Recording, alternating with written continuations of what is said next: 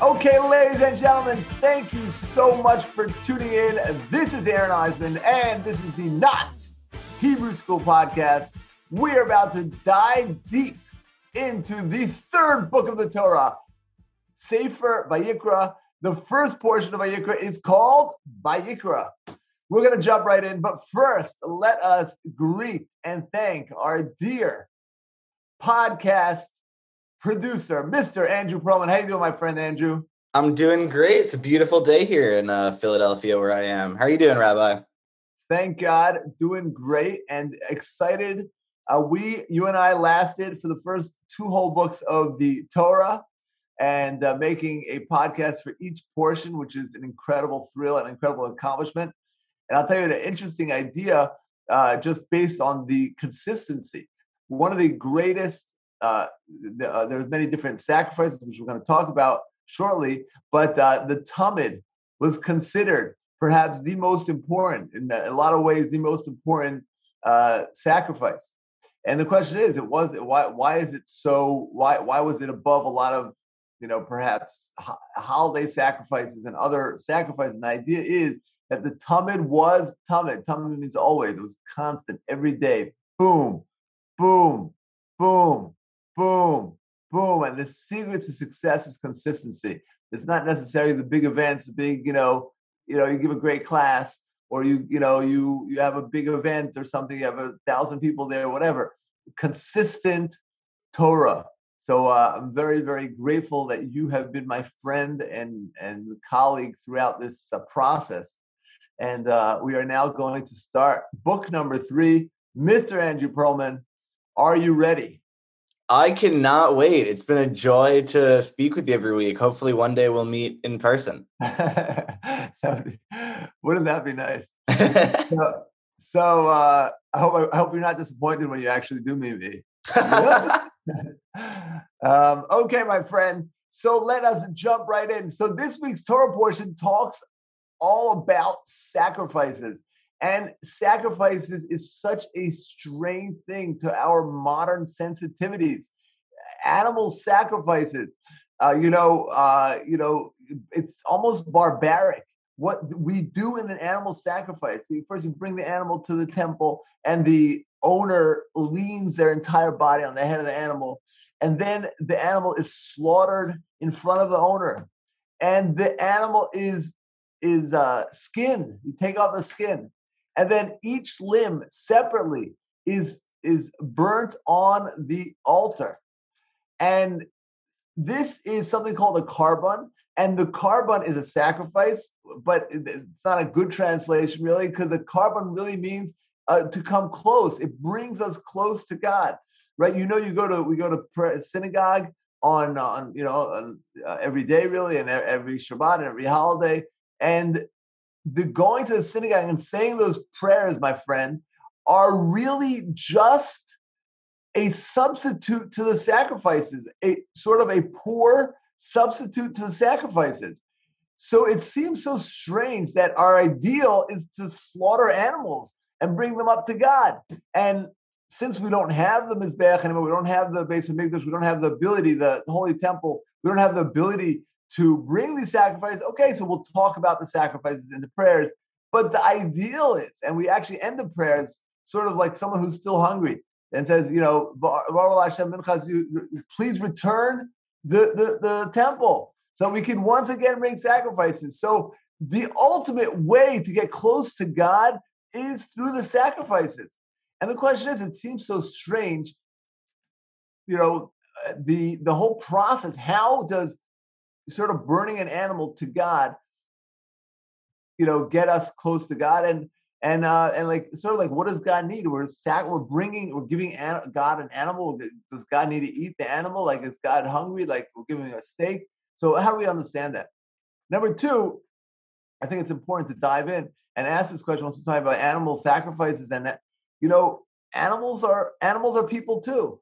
I'm just kidding, right? Animals are are alive and as loving, caring humans, right? The Jewish people are supposed to be so kind and loving and caring, wouldn't it seem appropriate for Jews to be vegetarian or perhaps even vegan, right? That that uh, that why are we permitted to eat animals on a daily basis uh, for the most part, and uh, and and and even during the temple, sacrifice animals, and sometimes not even eat them, just sac- burn them up to God.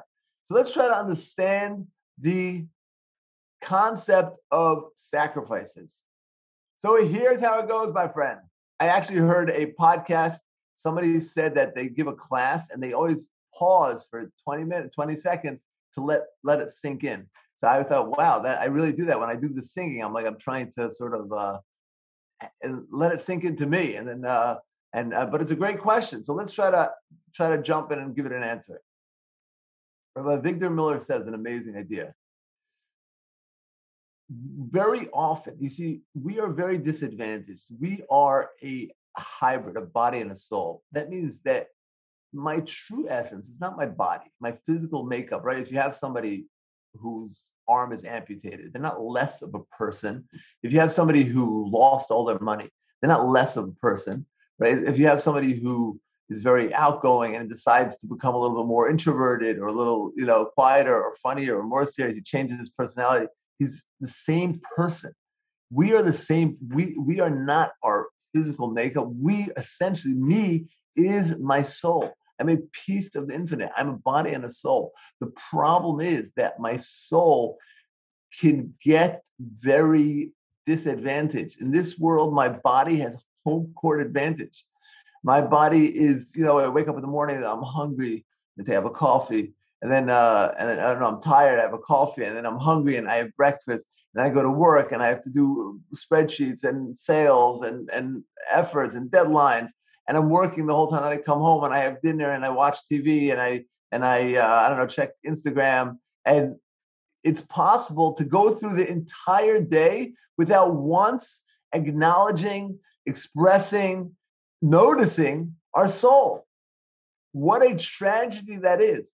It's a very common thing. Unfortunately, people can live their entire lives, you know, making money, living life without ever expressing who they are.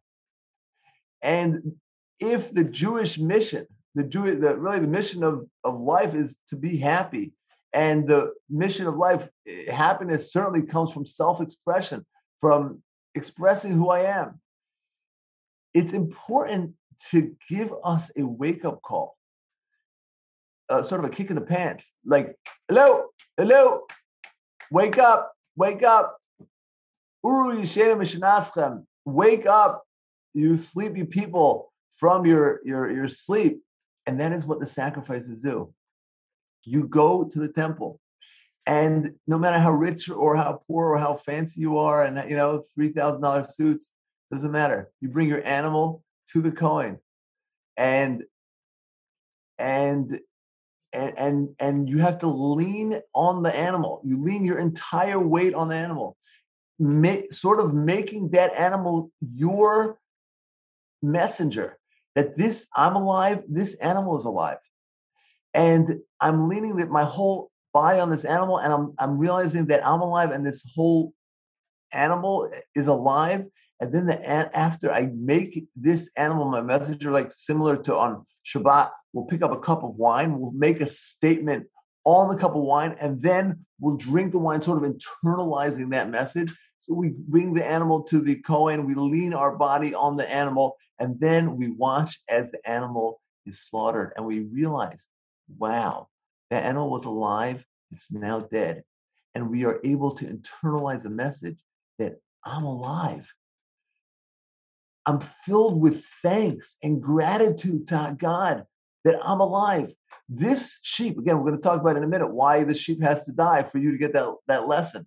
But this sheep this cow, this this this cow, whatever, is was alive and it's no longer alive, but I'm still alive, and I'm able to live, and I'm appreciating life.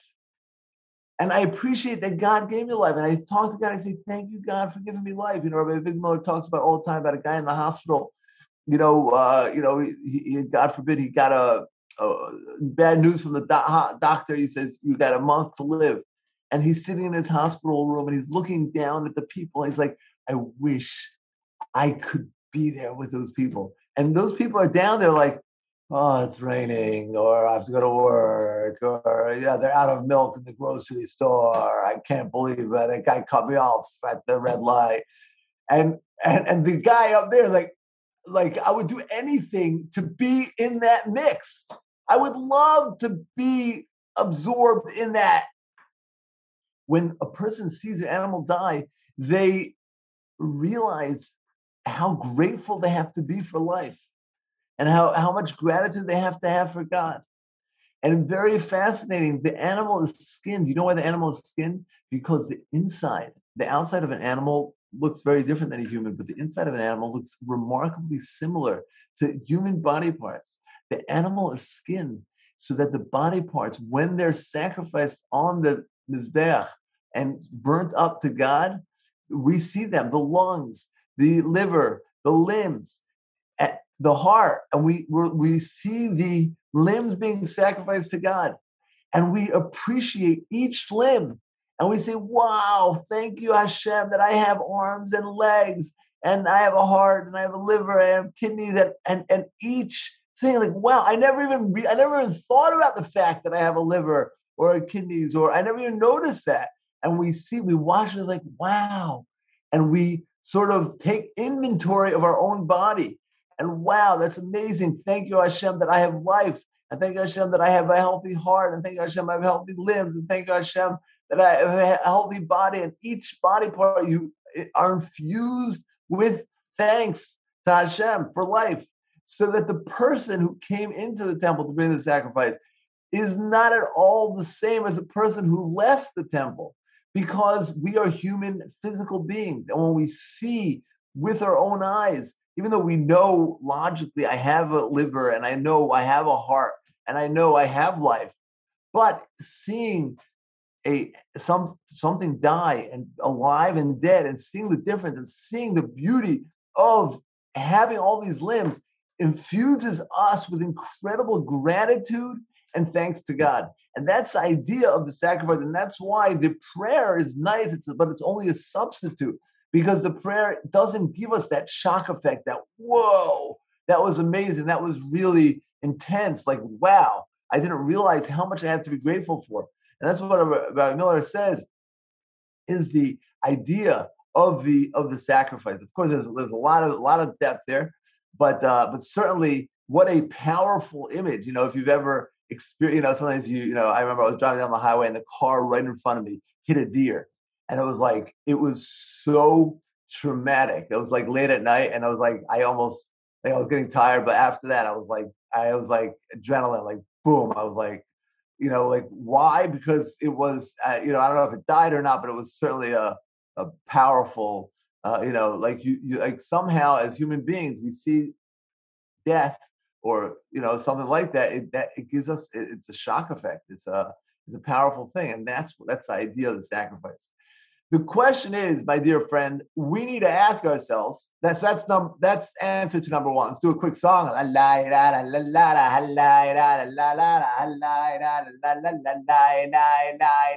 is question number one. Question number two is really why does an animal have to die in order for me to get a lesson about life? And uh, you know, even nowadays, right? Why are we permitted to eat, animals? It seems like it would, the virtuous thing to do is to, you know, be a vegan or a vegetarian at least, right? So why are we permitted to eat food? So I would like to make the following argument from a Jewish lens that being a vegetarian or being a vegan is actually unethical to animals. It's improper and unethical to animals. La, la, la, la, la, la, la, How could it be that eat, that not eating animals is unethical to animals? And this is what I would like to say, my friend.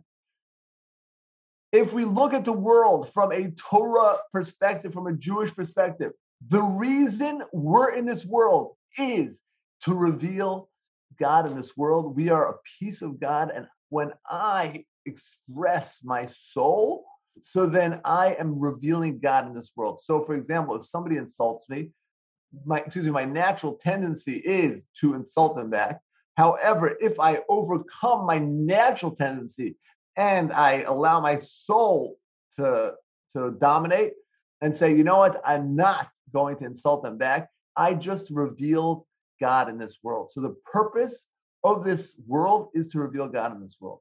So theoretically, my friend, Mr. Andrew, if there's a theoretical question, obviously, if you have somebody, if the purpose of this world is to choose between right or wrong and reveal God in this world by expressing my soul, by acting in a godly way where people say, oh, wow, that's strange. Why would he do that?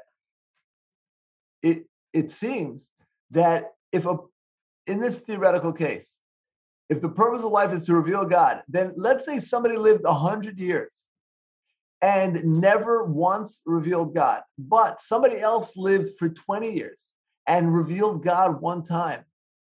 Who, in in the view that the purpose of this world is to reveal God, the guy who's 100 never did. The guy who's 20 did once. Who had a more successful life? I guess the one who revealed God once is what my initial answer would be. So, so that's an, right. I mean, that's that's logical, right? If our goal is to reveal God through our ethical decisions, and someone ne- went through life without ever revealing God, so then he's he or she, right? So then there was a, a he, there was no point of living. And somebody who revealed God once, no matter how long he lived, he he he accomplished the mission of life more. So in that vein, to understand the Jewish view of vegetarianism, you look at a cow. A cow, a sheep, a goat, whatever, can never reveal God. Why? Because they don't have ethical quandaries, right? A cow was never walking and said, "Well, I'd love some of that grass, but um, you know, it's not mine. I'm not going to eat it, or it's not kosher. I'm not going to eat it." Right? Cows don't make ethical decisions. Animals don't make ethical decisions. That's what differentiates us from animals.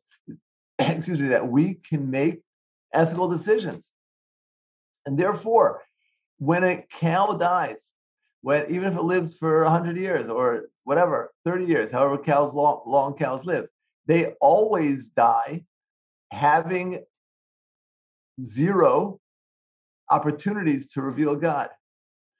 But Mr. Andrew Perlman, if let's say somebody goes and slaughters a cow and then eats the cow, and with that energy reveals God because he ate that cow or that milk or whatever whatever he uh, whatever animal product he ate because he ate that animal he now has the ability to reveal god in this world because he's healthy it gave him energy and he's now able to reveal god in this world.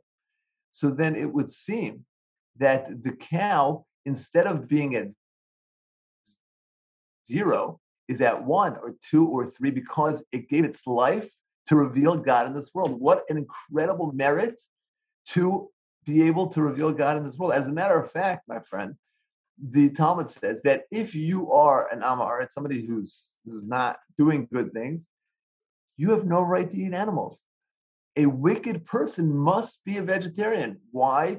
Because what right do you have to use an animal to give you energy to do bad? The animal was at zero, and now if you use the animal's energy to do bad, so now it's at under zero. It's at negative. But if I'm eating this animal in order to give me energy to do good, I'm actually doing the animal a favor. And therefore, it's unethical to not eat animals.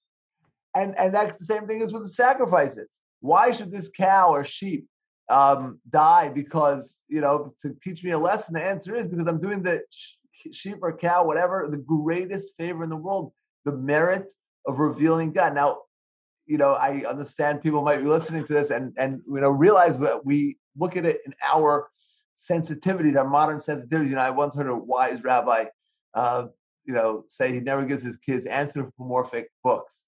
Um, you know, because we grow up where animals are basically like humans. They're just, you know, like you know the Berenstain Bears, and you know the, the dad is, you know and the plumber is a is a pig and the and the farmer is a, is a sheep whatever right? And and we sort of grow up on these things and we sort of look at animals as a you know as sort of people with different shapes. But if we look at animals and we look at the world in a Jewish lens, that we say, hey, the purpose of life is to um, is to reveal God. So then animals do not have that opportunity, but we could share that opportunity with animals by using the energy we get from eating that animals or from sacrificing animals to improve ourselves and thereby reveal God in the world. And therefore, we're doing these animals the greatest favor possible. What do you say, my friend Andrew? I think that's a, a, a valid line of thought. Like, I think it's. Uh, I could hear how someone would disagree with it, but in terms of looking at it from a Jewish framework, I think it totally makes sense that it's because we do have a tendency to anthropomorphize animals and they're not humans. Um, of course, when you're looking at anything, you need to you can't just look at it in a vacuum. You have to look at it as the whole process. So according to Judaism, the purpose of life is to actualize myself, to not just live as a body, but to live as a soul. And every time I reveal my soul, I'm revealing godliness in the world. And that's the purpose of life. So therefore, you're looking at everything in that perspective, everything, you know, makes sense to, you know, eating animals, sacrificing animals, because we're giving the animals the opportunity to reveal God in this world. And that's that's the ultimate kindness, the ultimate good is if I reveal, you know, there's a, a beautiful, you know, there's a uh, there's a, a, beautiful story about the Chofetz Chaim. The Chofetz Chaim was collecting money for his yeshiva in Radin. Uh, uh, I'm not sure exactly where the yeshiva was, but he was he was raising money and somebody, the, if you know who the Chofetz Chaim was, he passed away in the 1930s. Um, and, uh, you know, he was a great, great, great, you know, kind, wise sage, wrote many, many holy books that we study still today. And he was collecting money for his yeshiva. And somebody wanted to give him a massive donation. He, he said, I, will pay for the whole thing. And Rabbi Kagan said, no, you, you know, it's not fair. You have to spread the wealth. You have to let other people contribute. You can't take all the honor of supporting a yeshiva by yourself. You have to like who does that? Like what fundraiser wouldn't be delighted instead of having a thousand donors, you have one donor. That's like the easiest thing in the world. But the rabbi said, no, you have to spread the wealth.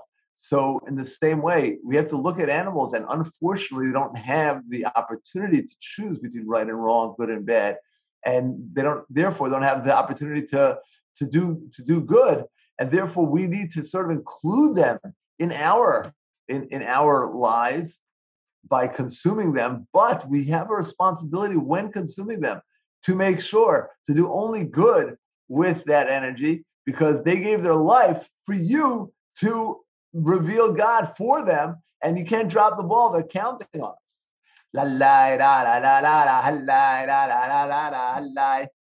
Okay, my friends, Thank you so much for tuning in. Again, my name is Aaron Eisman. This is the Not Hebrew School podcast. If you have any questions, feel free to reach out. Rabbi E at meor.org. Please, if you can, rate us on Apple iTunes. Andrew, where do they rate us? On uh on the podcast app or on Spotify rate us. And hopefully, we will merit to have lots of people inspired by words of Torah. Thank you so much for tuning in. Mr. Andrew Perlman, thanks for being here. Everybody have a beautiful Shabbat.